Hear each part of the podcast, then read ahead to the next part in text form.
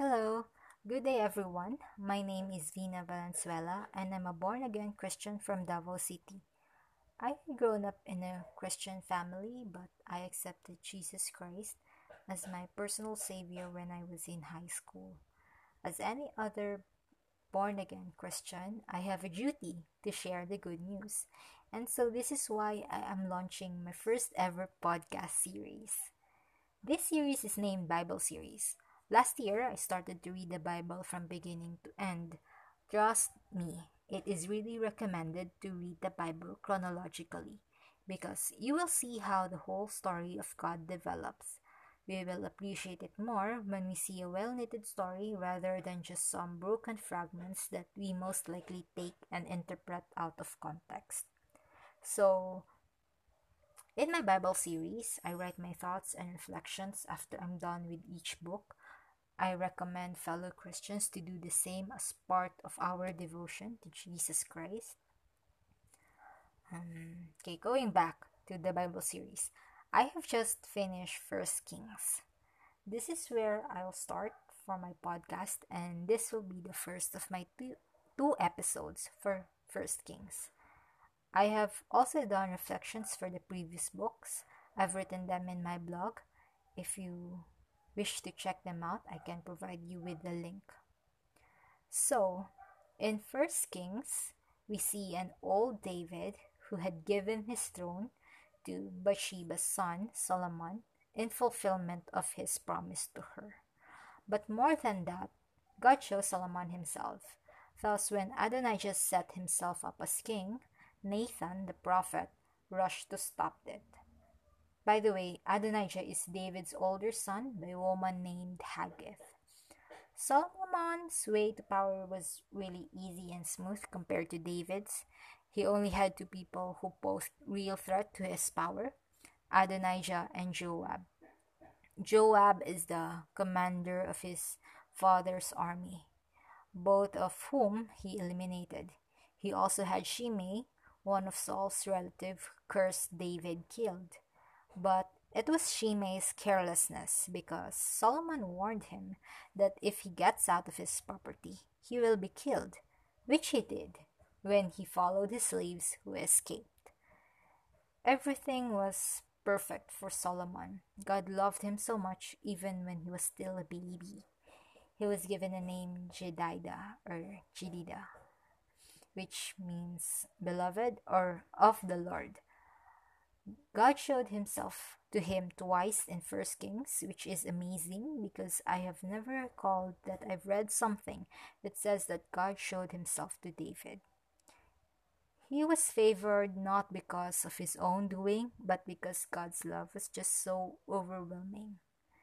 Remember, Solomon was there because his father, the king, lusted over a married woman. So God's choosing him is a sign of God's restorative mercy towards David. It erases all wrongs. During the first part of Solomon's reign, God asked Solomon what he wanted, and he said, Wisdom. God was pleased and granted it to the young king that was a very wise thing to ask. Solomon knew he needed it because to gain wisdom is a really long, difficult, and humbling journey. You can't just get it by reading or studying or observing. You really need to let experience teach you, not just once or twice, but many, many times. It is not bought by money, social status, nor IQ. You have to go through different seasons of your life through brokenness, suffering, joy, and many others to gain wisdom. This is why we associate it with old age. But Solomon did not have to go through all of that because God gave it to him. Given that he was able to reap the fruits of wisdom effortlessly. Israel was able to build a very luxurious palace and temple. They had a really strong military, very good diplomatic relations, a booming economy. They grew richer, there was peace and order. King Solomon himself was known all throughout the world for his wisdom. Even the Queen of Sheba was impressed with him. But then, wisdom is not enough to make one's heart really after God's, because as Solomon grew stronger and more influential, he also turned away from him. As political alliances, Solomon married many, many women of noble statuses.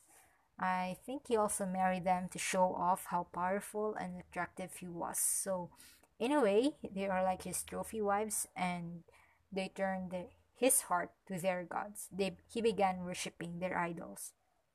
It was just all gradual and slippery. Mm, I think it's quite special when the king dedicated a place in the palace for his wife, the Pharaoh's daughter.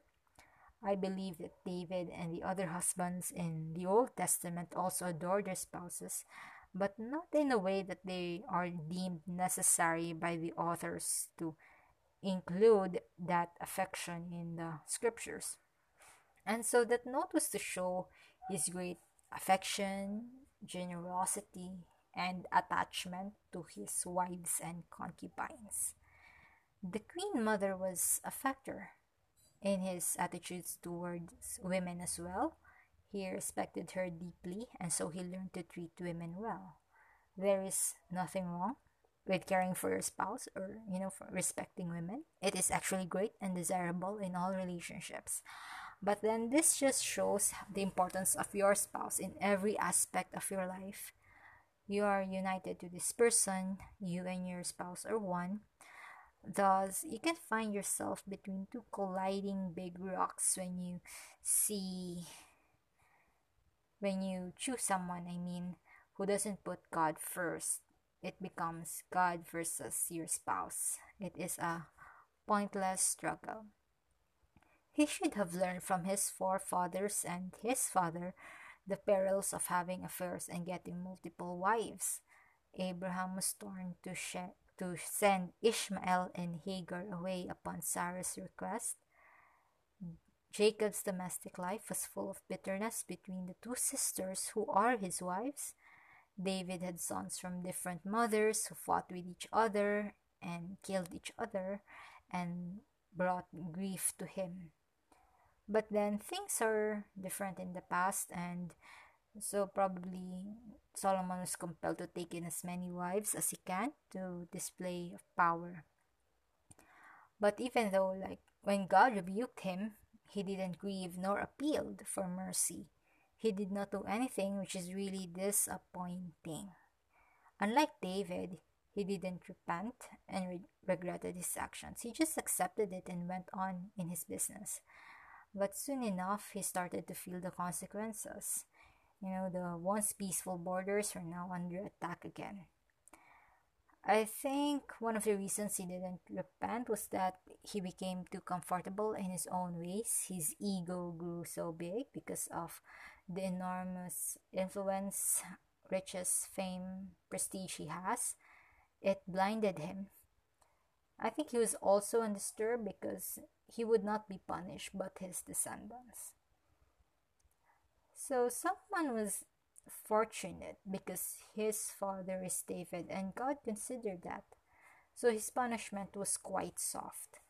God did not take away all Israel from them, from David's line, uh, because he allowed them to continue ruling in Judah. With this, I remembered Exodus 25 to 6. It says, I, the Lord your God, am a jealous, punishing I'm a jealous God, punishing the children for the sin of the fathers to the third and fourth generation of those who hate me. Note, third and fourth generation, but showing love to a thousand generations of those who love me and keep my commandments. Now that's very compassionate. God kept his promise even when David's descendants were turning away from him. He never really left them in ruins without hope.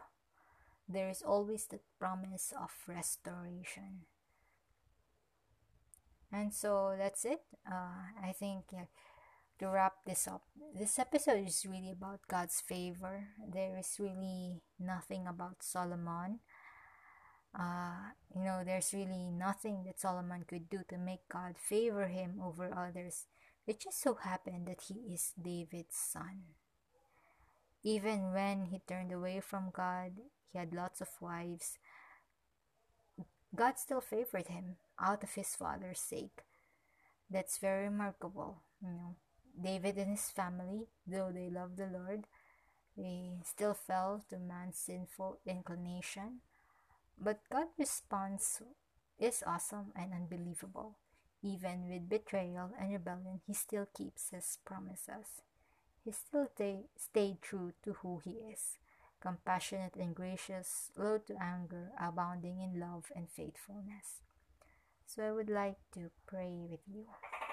Dear Lord, we thank you for your love and faithfulness.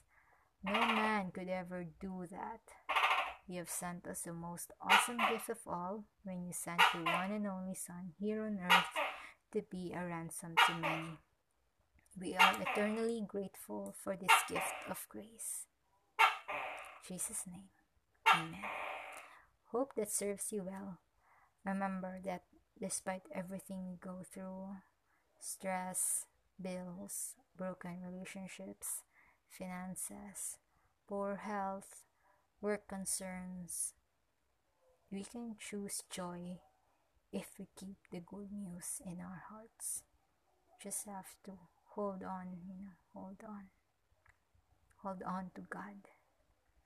Okay, so that's it. Thank you and have a blessed day.